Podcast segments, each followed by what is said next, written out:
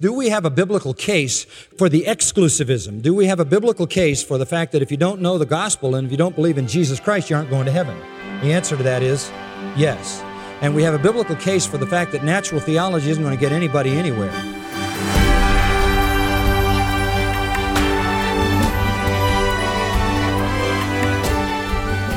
Welcome to Grace to You with John MacArthur. I'm your host, Phil Johnson. How wide is God's mercy? Some believe his gracious offer of salvation extends to people of every belief and every religion. Others hold a narrower, more exclusive view that apart from repentance and faith in Christ, there is no salvation. Many professing Christians today want to land somewhere in between those two poles. But the question is, which is the right view? What does the Bible say? Well, today on Grace to You, John MacArthur is going to take you to the Bible to show you what it says about the people God saves and the people he doesn't. Delivered by God, that's the title of John's study, and here he is now with today's lesson. It would seem that everybody in evangelical Christianity, everybody who is truly a Christian, would understand that the gospel is the heart of Christianity. That the gospel is found only in the scripture and that the gospel must be preached to the ends of the earth. The true church has always taught that. We have believed and been compelled by the fact that if people don't hear the gospel, they can't be saved. And if they aren't saved, then they'll spend eternity in hell under the judgment of God. So it is absolutely critical that the world hear the gospel of Jesus Christ. That they not only hear it, but that they understand it accurately, that they believe it, that they embrace it for themselves, because it is the only saving truth. But what does the Bible have to say about this? Do we have a biblical case for the in, for the exclusivism? Do we have a biblical case for the fact that if you don't know the gospel and if you don't believe in Jesus Christ, you aren't going to heaven? The answer to that is yes. And we have a biblical case for the fact that natural theology isn't going to get anybody anywhere. And we also have a biblical case that God's mercy is extremely narrow. And in fact, if you're looking for the word narrow, you're going to find it in Matthew 7. It is a, what kind of gate? Narrow gate. So this is a narrow mercy and a supernatural theology. And that's what I want to show you from Scripture. Now, where are we going to start? Well, we're going to start by a general reference. So just sit there. Don't get into your Bible right now. Just listen for a minute. This is a general reference to Genesis 3, but I don't want you to go there because you'll be looking for verses and I'm not going to refer. I'm only going to do it in a general way. Genesis 3. You know what happened in Genesis 3, right?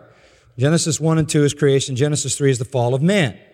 Man is created in the image of God, and then God creates a partner, Eve, so you have Adam and Eve, and they're in a condition of perfection. They have perfect bodies, perfect minds, therefore they have perfect reason. Okay? They live in a perfect environment that is not at all skewed, and they have a perfect relationship with the Creator. So this is perfection, okay? We're in the garden in a perfect environment. They had perfect minds, capable of perfect understanding capable of perfect reason, capable of perfect conclusions. Still, Adam and Eve in the state of perfection could not on their own understand why they were created. They could understand that they were created and could understand that something more powerful than them created them and something with an immense mind, some, some being that loved beauty and loved order and loved design and had power and gave life and all of that. But they couldn't know why they were created. They couldn't know what they were to do, what they were not to do, how they were to do it, unless there was somebody who told them.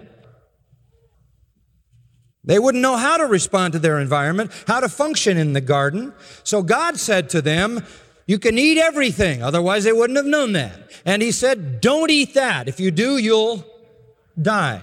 And He said, This is your wife. Have babies. And He said, Name those animals.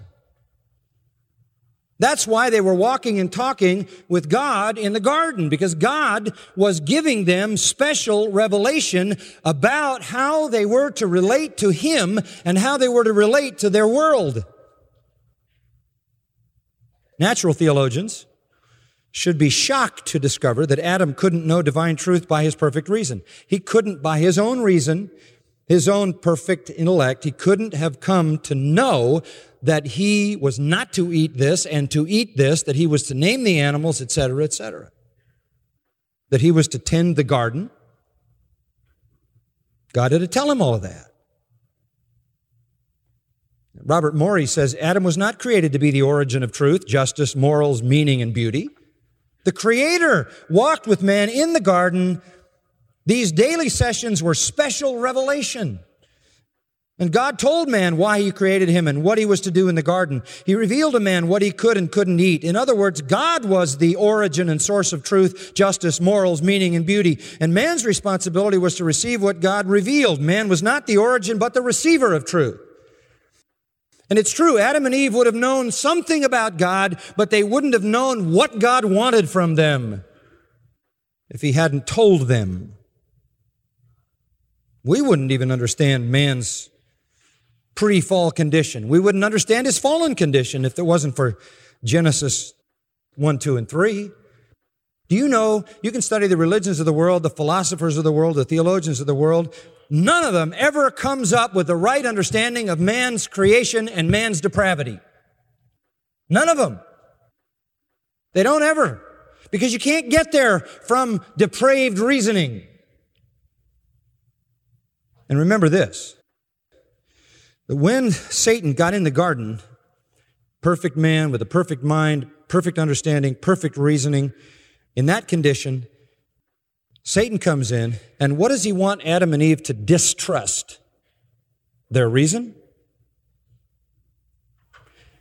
He says to them, Has God said? You can't trust God's word. See, what Satan always wants us to do is to distrust special revelation and trust our reason. And Satan's leading Eve through this little scenario. Finally, he says, Ah, you're not going to die. You can't believe God. God lies. God said that? You're going to die? Nah, you're not going to die. You're going to be like God. He doesn't like that competition. Satan tempted man to trust his reason and reject revelation from the mouth of God. God gave them special revelation. Don't eat. Satan said, Don't believe what God says, trust your reason. That's essentially what natural theology says. It's just the lie of Satan in the garden over and over and over again. You can get there through your reason. Don't worry about the Bible. Don't worry about the gospel. You don't need that. You can get there by your own reason. But look, how could fallen man in a cursed world find God's truth by his perverted reason when perfect man in a perfect world couldn't find God with perfect reason. Adam couldn't know what God wanted if God didn't tell him, and nobody else can know what God wants if God doesn't tell him, and we're in worse shape than Adam and Eve. And Satan always does the same thing. He always wants to depreciate the special revelation. What a great strategy. Let's convince the church they don't even need to preach the gospel. Tell me where that came from. Heaven? Tell me where that heresy came from. Who has the most at stake to get us to stop preaching the gospel? Well, let, us look at Romans 1. Now, just stay with me because this is very important and I'm going to go through here rapidly. Romans 1 18 to 23. This is one of those monumental passages in the Bible that's extremely definitive has far reaching implications. Yeah, I want you to see man. This is a, this is a view of man. This is a, this is a biblical anthropology. Now, let me kind of lay this out. The Bible here is saying that, that there is evidence about God. Verse 19. What, what is known about God is evident within them. And that's through reason. Reason looks in verse 20 at the creation and says there must be a creator. Reason looks at the diversity and says he must have an immense mind. It looks at the design and says he's a God of order. It looks at the beauty and says he's a God of beauty and harmony and all of that. It looks at the vast variety and, and says he's a God of immense power and complexity. Yes, that's true.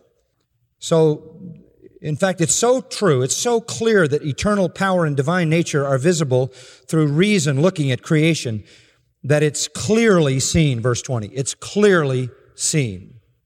You'd have to be, a, you really do have to commit intellectual suicide to deny that there is a, there is a cause for the effect of the universe, that there is a creator. So it's, it's just clearly seen. And so clearly seen, the end of verse 20, that people have no excuse. You have absolutely no excuse for being an evolutionist. None. It's, just, it's absolute idiocy. It's moronic, and he uses the term here for moron, uh, translated fool or foolish. Anybody who sees anything that exists assumes somebody made it, and the universe certainly demands a creator. So he says, God has given man in him reason, and reason looks at creation and concludes certain things about the power and nature of the creator, and he's without excuse. The problem is this. It doesn't lead him to God. Amazingly, it doesn't lead him to God. It does not lead him to the true God. Why? Back to verse 18. He suppresses the truth in unrighteousness. Man is so wicked, he is so depraved, he is so vile in his nature, he is so ungodly that his depravity negates the possibility of him coming all the way to God on his own natural powers. Rather, he suppresses the truth. He dishonors the Creator. Look at verse 21.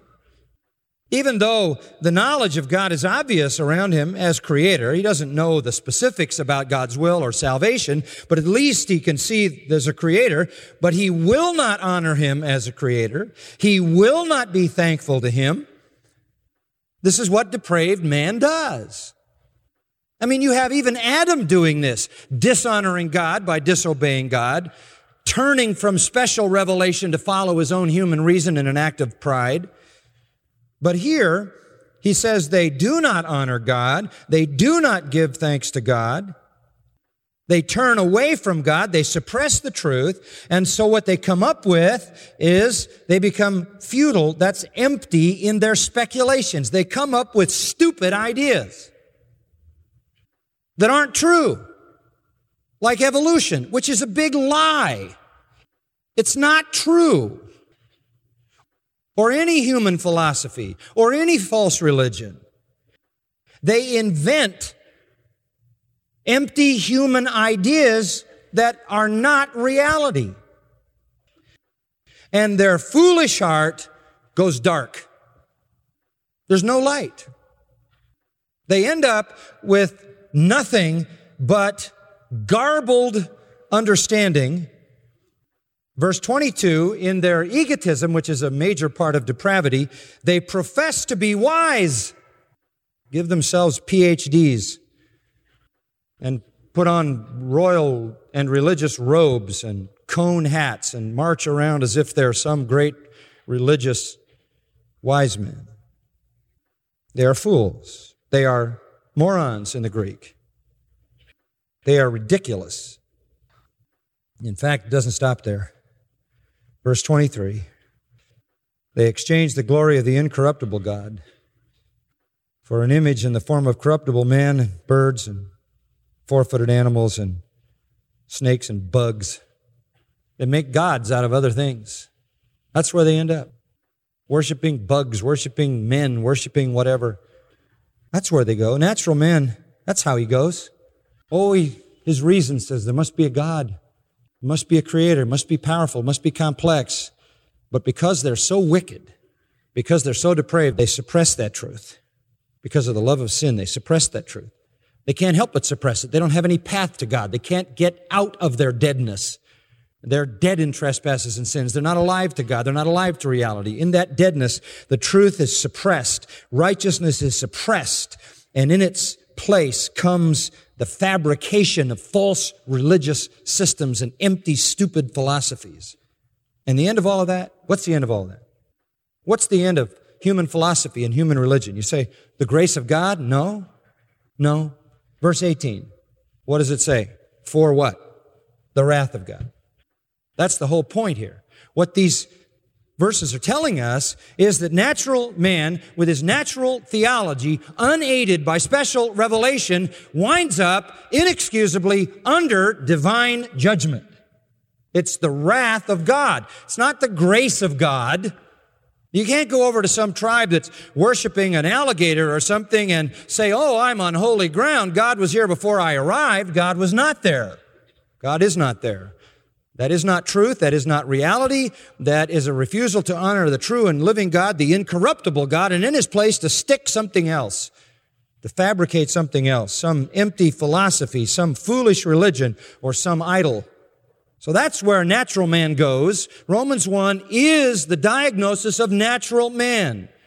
He becomes religious, but his religion is a descent, not an ascent. It is not an ascent to God. It is a descent from the first recognition of God as creator of the universe down to a false God being created by their own imagination in the suppression of the truth and the love of their own wickedness. And what happens is they don't end up with the grace of God. They don't end up, quote unquote, in the body of Christ by any stretch of the imagination. They end up under the wrath of God. The wrath of Almighty God is judgment. Judgment. One other passage I want to show you, 1 Corinthians 1, because it partners with this one, and just a brief look at this one. 1 Corinthians 1, what we saw in Romans 1 is that when man attains to his highest level of religious pride, he is a moron. He is a fool under wrath. Doesn't matter whether his religion is unsophisticated animism or very sophisticated Western kind of religion or Eastern kind of religion, he ends up in the same place. He's a fool who thinks he's wise. But let's go beyond that. 1 Corinthians 1:18. For the word of the cross is to those who are perishing what? You see, these fools think that what we preach is foolish. They think that the cross is foolish. But to us who are being saved, it's the power of God. And here comes another judgment. And this is a verse taken uh, from Isaiah chapter 29 and verse 14. For it is written, I will destroy the wisdom of the wise and the cleverness of the clever I will set aside. Both of those, destroy and set aside, speak of sort of a final judgment, execution. God says, go ahead, line up the wisest of the wise. Line up the cleverest of the clever, and I'll cut them down. Again, what happens to people who achieve religious wisdom, who achieve a high level of rational understanding of quote unquote God and things spiritual? What happens is God's going to cut them down. It's the same thing as the wrath of Romans 118. Here it's destruction and setting aside, making into nothing. And then verse 20 says, where's the wise man going to be? This is almost sarcasm. Then where's the scribe going to be? The one who spent his whole life fastidiously writing out religious things. Where is the debater of this age? The person who could stand up and debate his philosophy and his theology. God has not God made foolish the wisdom of the world? Take the wisest of the wise, take the wisdom of the world, take the elite religious leaders, take the people at the top echelons of their religion, or whatever you're talking about, take them all, all of those who have reached the epitome of man's devised schemes of religion, the wise, the scribes, the great writers and theologians, the debaters, the people who can argue their point and win the day, well, all those people, all of them, God is going to make fools. They're not going to get grace. Do you get the point? You're going to get cut down. And the reason is in verse 21. This is the key. For since, in the wisdom of God, by God's wisdom, the world, through its wisdom, did not come to know God. Mark that down, underline that. You can't get there from here. The world at its best, at its highest point of religious achievement and intellectual achievement, the world at its wisest level can't come to know God. That's what it says. Can't do it. And then the end of verse 21 God was pleased through the foolishness of the message preached. What message? The gospel to save those who believe. The message goes back to the message of the cross in verse 18. The only way you're going to get saved is by believing the message of the cross. That's the only way. It was God's plan that the world through its wisdom couldn't come to know Him. I'll say it again. You can't get to God from here by your own wisdom, rationality, religiosity, philosophy. But God was pleased through the foolishness of the message, the message of the cross, Christ, His death, His resurrection, to save those who what? Who believe. And it's not believe in anything, but believe in that. And the gospel of the cross is not a product of human reason, it's a revelation. It's a revelation. Where do you go for the revelation of the cross? Right here. Isn't this what explains it? Oh, Satan loves to come into the, the garden today and pull people over and say, you don't really, you don't really think you should believe what special revelation from God says. Trust your own reason. Trust your own reason. That's what these theologians are doing. They're just following Satan. Only the message of the cross can save. Anything else is moria, moronic. Jeremiah 8 9 says, The wise men are put to shame. They are dismayed and caught. Behold, they have rejected the word of the Lord. And what kind of wisdom do they have? You reject the revealed word of God. You reject special revelation. You reject the word of the Lord. And what kind of wisdom have you got? Well, James answers the question. James 3:15, the wisdom that doesn't come down from above is demonic. Pretty straight, isn't it? It's not just wrong. It's not just foolish. It's demonic. Listen, if it doesn't come down from above, it comes up from below.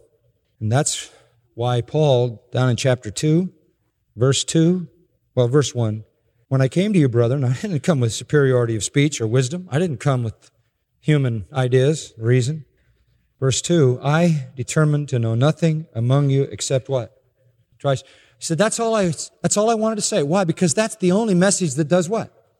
That saves. That's the only message to preach because that's the only way of salvation. When I brought to you the testimony of God, when I, when I unfolded for you the mystery of God, what had been hidden and is now revealed, when I brought to you the Word of God, it was all about Jesus and Him crucified because it's only by believing that that God is well pleased to save. So now where are the wise men? Nowhere. Where are the scribes? Absolutely nowhere. You can't get to God through your own system. If you reject Jesus Christ, can't get there. And you're never going to get there until you hear the message.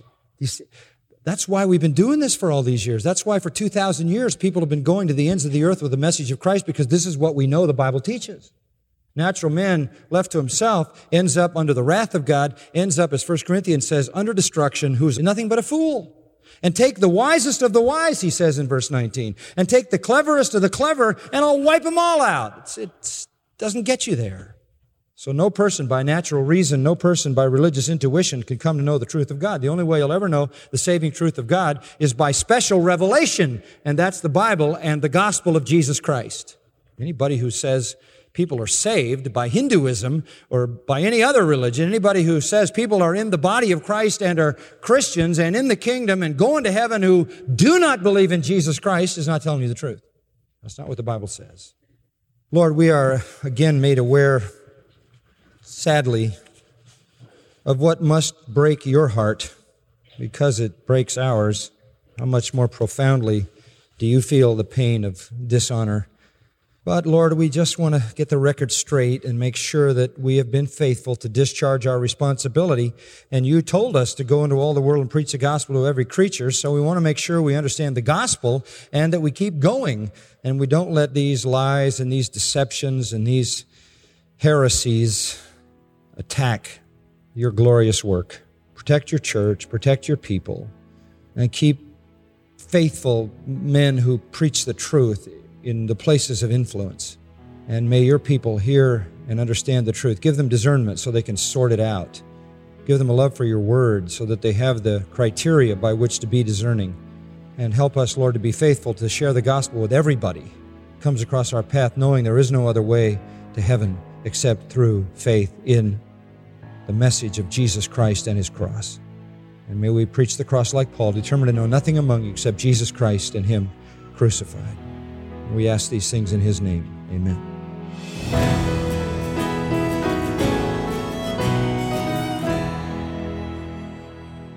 That's John MacArthur, Chancellor of the Masters University and Seminary, also the Bible teacher here on Grace to You, and his lesson today was from his study titled Delivered by God.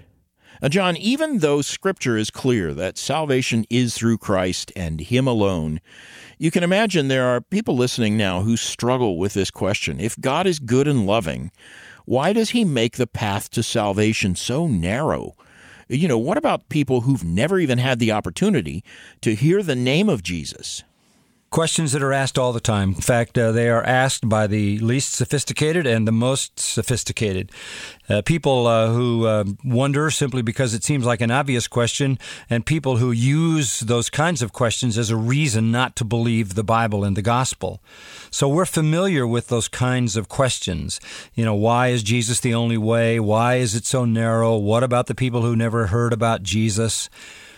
Look, we want to give you an answer to these things that really makes sense. More importantly, we want to give you God's answer to those questions, uh, which He has laid out in His Word.